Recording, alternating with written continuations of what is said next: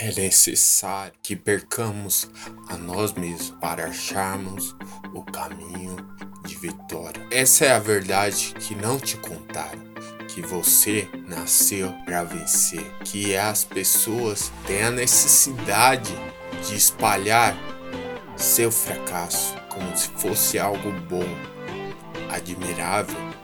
Aquilo que ele não conseguiu, ele também não quer que você conquiste. E espalha seu fracasso como se fosse uma coisa boa, como se fosse digno de orgulho, digno de ser dito ao outro. Ei! Ninguém quer saber derrota, de fracasso, de arrependimento. Não espalhe isso a ninguém. Pelo menos tente. Tente, ué. Tente. Pois se der errado, você terá orgulho de dizer: eu tentei. Então, orgulhoso, diga sem medo e fale ao outro o que não fazer para que não erre. O segredo de um vencedor é a tentativa de vitória. É a força que quebra limites e faz ele tentar e tentar várias vezes se for necessário. Ele não teme que virá, pois sabe, se errar pelo menos ele tentou. Tentativas.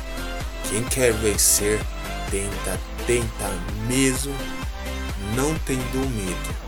Deus está com ele e ele sabe disso. E mais tarde ele vai se orgulhar, porque ele pelo menos tentou. Às vezes é necessário cair e ver o que provocou a nossa queda para não pisarmos lá de no abismo e abrirmos os olhos, prestarmos mais atenção no que fez você cair, no que fez você tropeçar.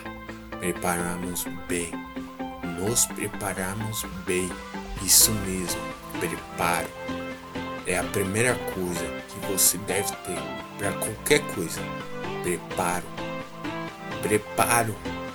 Aquilo que exija algo maior e melhor de você.